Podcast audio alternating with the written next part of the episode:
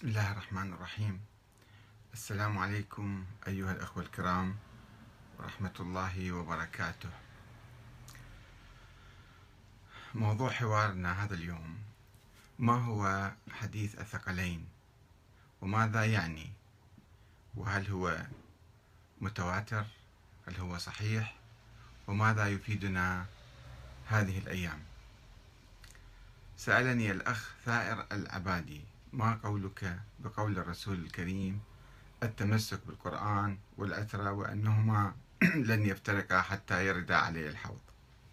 طبعا هذا ليس نص الحديث إنما هذا ما ذكره الأخ ثائر العبادي. والحديث عن هذا الموضوع كان يحتل أهمية في القرن الأول أو القرون الأولى من التاريخ الإسلامي. عندما كان هناك صراع بين الأمويين والعباسيين والعلويين. الأمويون وعلى رأسهم معاوية بن أبي سفيان كان يقول بأن السلطة من حق قريش الخلافة في قريش. كان يروي عن النبي هذا الحديث. وباعتباره أنه هو من قريش رغم أنه كان من الطلقاء الذين عفى عنهم الرسول في يوم فتح مكة. كان يقول أنا من قريش وإذا الخلافة في قريش فأنا أصبح خليفة والأمويون يحق لهم أو هم أحق من غيرهم بالخلافة. وكان يطرد بقية العرب. العرب ليس لهم يعني دور في الخلافة ولا حق في الخلافة. القبائل العربية الأخرى فضلا عن بقية المسلمين. يعني كان يحصر حق السلطة والخلافة وتوريثها إلى الأبناء في بني أمية أو في قريش بصورة عامة وقد قال أبو بكر آه، في السقيفة للأنصار بأن آه، العرب لا آه، يطيعونكم أنتم يا أنصار إنما يطيعون قريشا وقال الخلافة في قريش ولكنه لم يروي هذا الحديث عن الرسول الأكرم لم يقل أن الرسول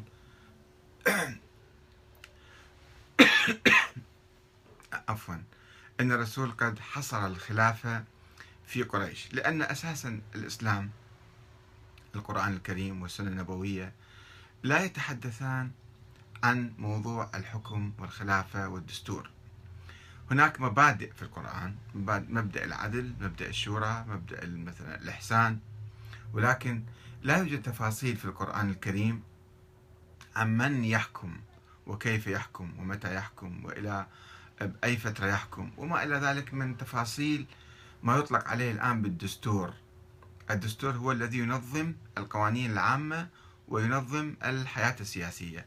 في القرآن لا يوجد حديث عن الحياة السياسية وتفاصيلها وطرق آه، مثلا آه، وصول الحاكم إلى السلطة. آه، هذه قضايا نشأ الخلاف فيها بعد ذلك. أول يوم نشأ الخلاف في السقيفة في الساعات الأولى من وفاة الرسول وبعد لم يدفن.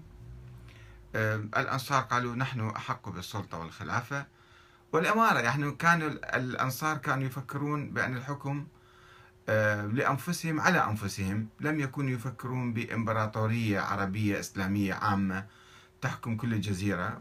هم كانوا يريدون أن يحكموا أنفسهم. المهاجرون تدخلوا وقالوا لا الحكم يجب أن يكون لنا ونحن نريد أن يعني نوسع الحكم والخلافة آه، إلى كل الجزيرة العربية فاحتجوا على الأنصار بأن العرب لا يقبلونكم أنتم أضعف منا. ونحن نستطيع أن نفرض سلطتنا على العرب. وأصبح أبو بكر خليفة ثم عمر ثم عثمان ثم الإمام علي ثم جاء معاوية بعد ذلك بعد الإمام الحسن بعد ما تنازل الإمام الحسن له عن الخلافة. وبدأ يروي هذا الحديث أن النبي قال الخلافة في قريش. فأنا من قريش فإذا أنا يحق لي أن أكون خليفة.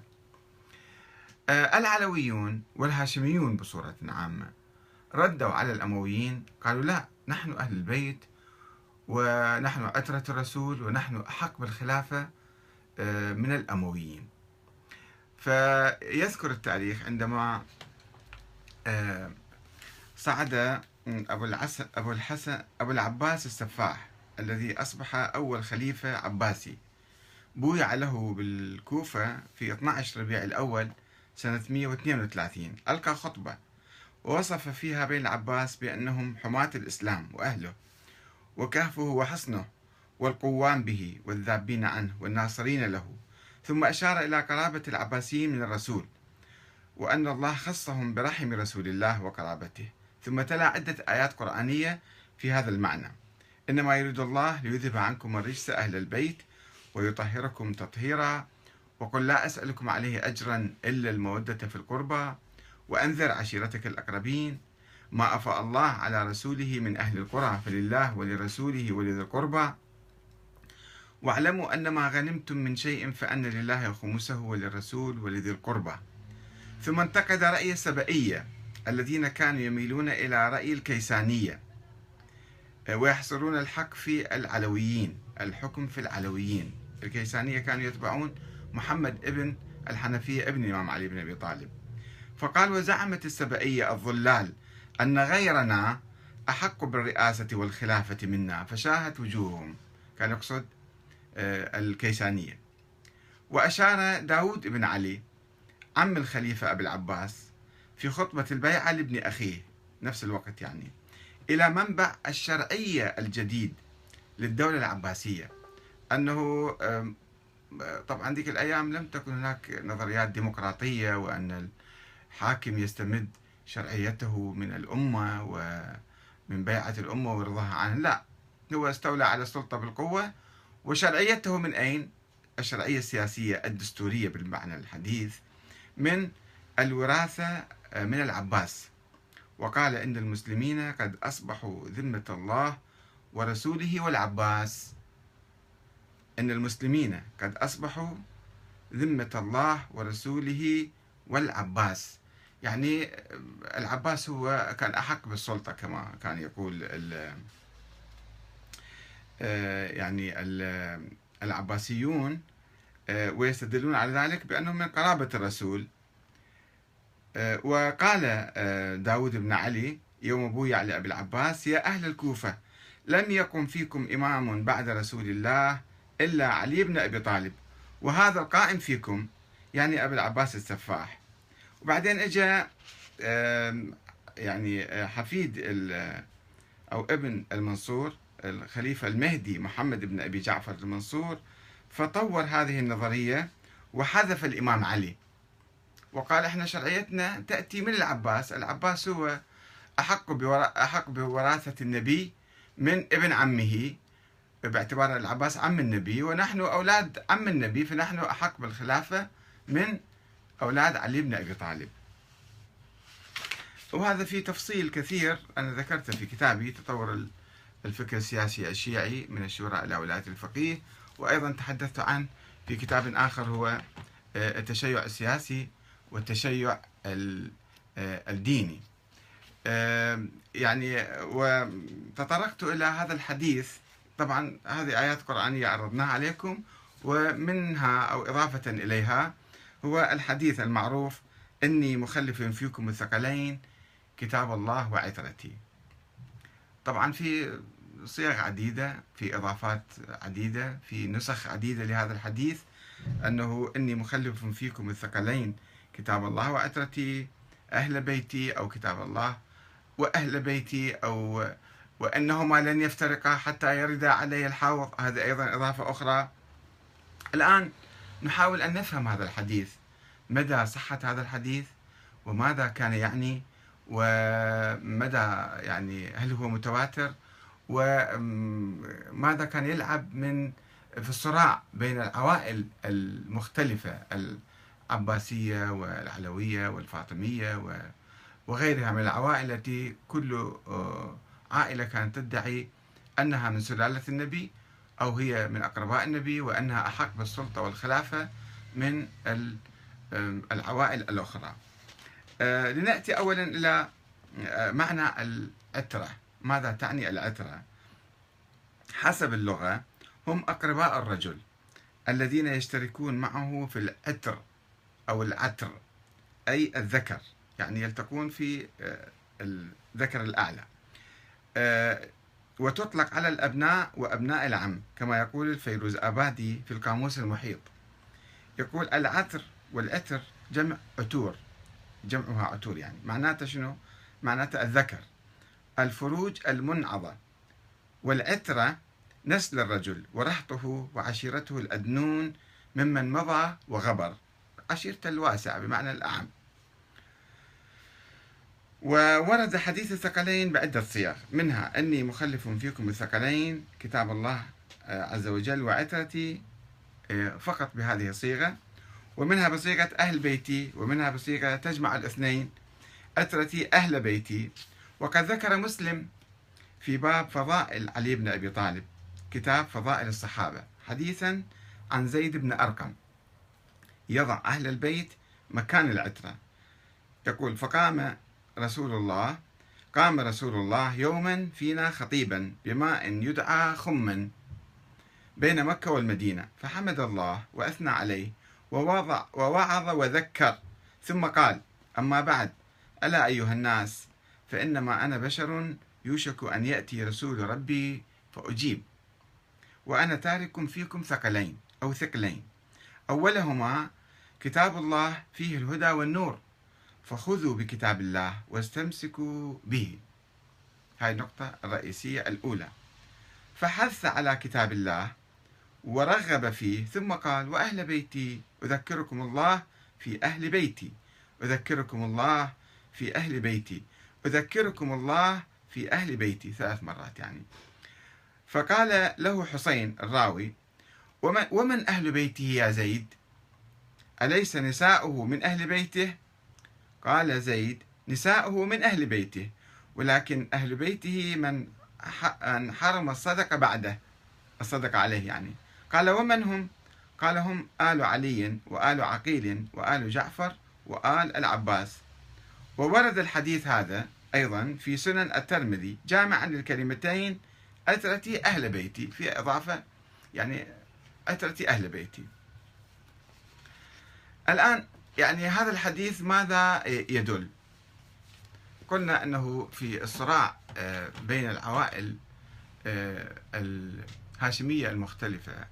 هنا الآن. آه، العباسيين احتجوا بهذه الآيات آيات القرابة على أنهم من قرابة الرسول وعترته فهم أحق بالخلافة.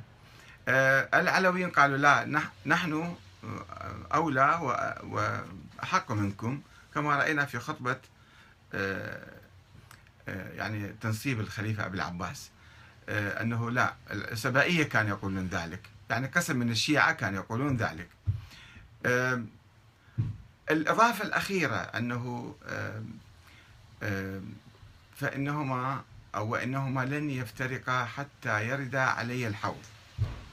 إذا يعني ماذا تعني هذه الفقرة؟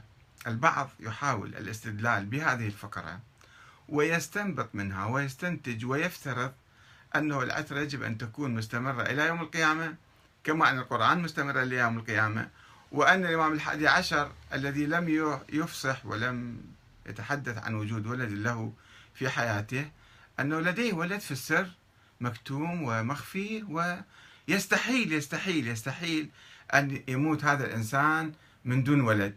إذا فمن هذا الحديث نستفيد أنه هناك شخص من الأثرة طيب الأثرة كما فهمنا كلمة عامة وواسعة وتشمل آل علي وآل أبي طالب وآل عقيل وآل جعفر وآل عباس كلهم من العترة فأي واحد من العترة يمكن يكون موجود ولا ليس بالضرورة أن نفترض وجود ولد للإمام الحسن العسكري. الآن نريد أن نفهم معنى آه، الترابط بين البعض. طبعا أول هذا الحديث وفسره كما يشتهي أنه يقصد لا يقصد عموم العترة إنما يقصد أشخاص محددين في هذه العترة وهم الأئمة الاثنى عشر أو الأحد عشر أو الثلاثة عشر. يعني يحاول أن يحصر هذا المعنى وهو لا يدل على ذلك الحديث عام. والحديث الأول الوارد في مسلم الوصية بأهل بيته أنه أوصيكم الله في أهل بيتي. لا يقول أنه آه، أنه الحق القرآن يعني ينطبق آه، على أهل البيت وأهل البيت ينطبقون العترة تنطبق على يعني تلتقي وحتما. ونحن نعرف أن كثير من العباسيين كثير من العلويين كثير من الحسنيين أو الحسينيين آه، كان فيهم خلافات وكان يتهم البعض بعضا. وحدثت حرب بين الحسنيين والحسينيين. في نهاية القرن الثالث الهجري راح بها كثير من الشهداء والقتلى والدماء. حرب طاحنة جرت. كما يذكر آه، أبو الفرج الإصفهاني في في كتابه آه، تاريخ الطالبين يعني مقاتل الطالبيين يقول جرت حرب طاحنة بين واحد كان أي يشوف شخص آخر من الحسنيين أو الحسنيين كان يقتتلون عندما أصبحوا قريبا من السلطة.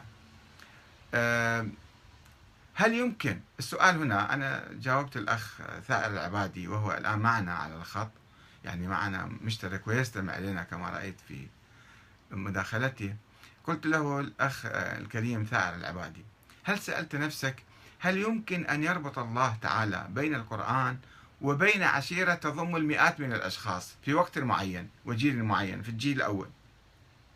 ثم تصبح تلك العشيرة آلافا ثم مئات الألوف ثم ملايين من البشر وأن هؤلاء المئات والآلاف والملايين ومئات الملايين طبعا يختلفون فيما بينهم فكيف يكون مرجعا موازيا للقرآن أو ملازما له هل هذا معقول؟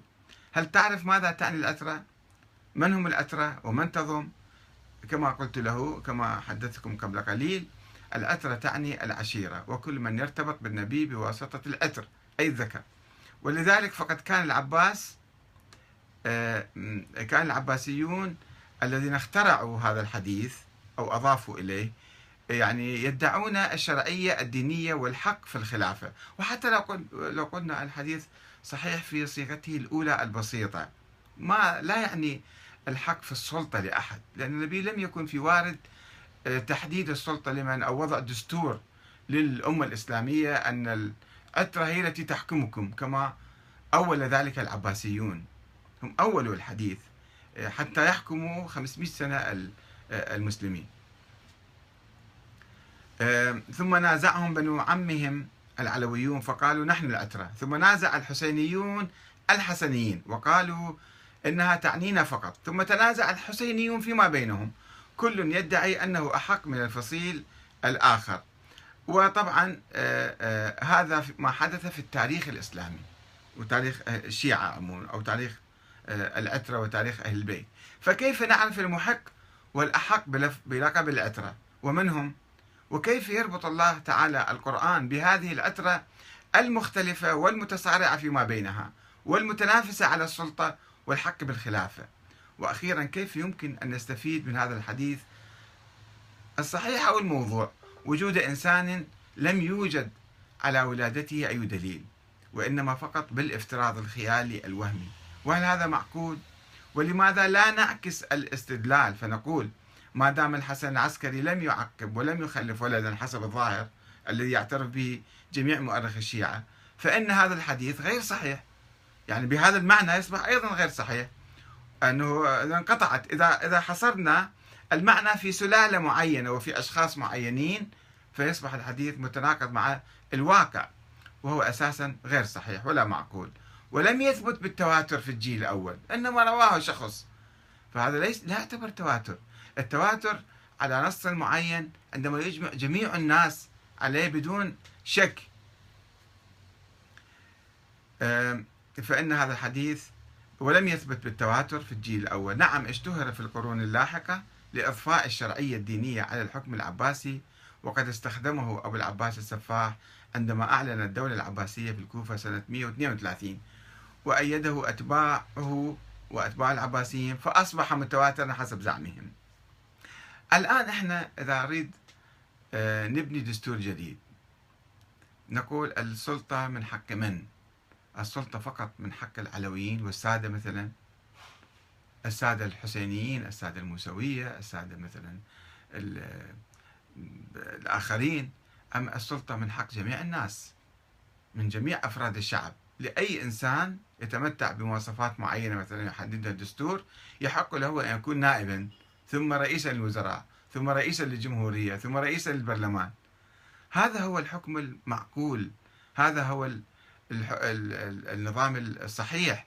أما أن نأتي مثل السلالات الملكية أن الحق بالسلطة لآلة لآل سعود أو لآل الحسن الفلان أو للملك الفلاني.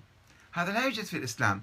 يعني تحديد السلطة وتمييز الناس بعضهم عن بعض. الله يقول يعني في القرآن الكريم آه، آه، إن أكرمكم عند الله أتقاكم. ما في فرق. ما في واحد من سلالة النبي يحق له أن يحكم ومن غير سلالة النبي يجب أن يكون محكوما أبد الدهر. ولذلك نشب الصراع في القرن الأول بين مختلف الفرق السياسية. آه، قسم كان يقول السلطة لعامة الناس كما كان يقول أبو حنيفة والخوارج والإباضية. وقسم يقول يحصرها في قريش السنة. وقسم يحصرها في آه، العترة اللي هم العباسيين وقسم يحصرها في أهل البيت اللي هم آه، العلويين أو الحسنيين أو الحسينيين وما إلى ذلك. الآن نأخذ بعض مداخلاتكم إذا يسع الوقت ولا أريد أن أطول عليكم كثيرا. آه، وإنما يعني بسرعة سوف أمر عليها. الأخ الحمداني يقول أنت تقول غير معقول حديث الثقلين غير صحيح. هذا الحديث تواتر عند كل الفرق وكذلك في صحيح مسلم. يعني صحيح. يعني أولا التواتر لازم يكون في كل الأجيال في كل المراتب وليس في جيل معين أو زمن معين آه، يتفق عليه الناس ويصبح وسلطة تدعمه وتستفيد منه وتستغل الحديث هذا فيصبح متواتر. فهذا بحث التواتر هو بحث مفصل.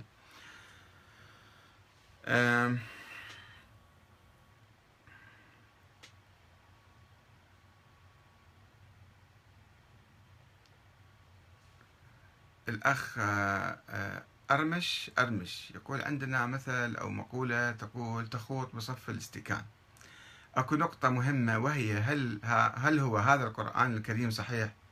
الذي أوصانا به الرسول بحديث الثقلين. وهل هذا هو الكتاب الذي بأيدينا الآن؟ أو يوجد قرآن آخر صحيح ويظهر مع ظهور الإمام المهدي هل نحن ضالين وما ذنبنا؟ لا لا يوجد قرآن آخر وهذا هو القرآن الذي آه، يعترف به الشيعة ويعترف به عامة المسلمين. الأخ منصور التركي يرد على هذا الأخ ويناقش وشوية أيضا آه، يعني يقول أنت لا تعرف التشيع وأن ثقافتك محدودة. الأخ أحمد بن علي الحارثي يقول التواتر ومن ادعاه فقط الفرق الشيعية ومنها بطبيعة الحال الاثنى عشرية. ولكن هذا التواتر لم يجمع الفرق الشيعية على توجه واحد واعتقاد واحد. ويقول الأخ منصور التركي هل تستطيع أن تقنع الحنبلي والسلفي بل والصوفي والشافعي الزيدي أن يقتنع بما أنت تشعر به؟ فإذا لا لا يكون متواتر.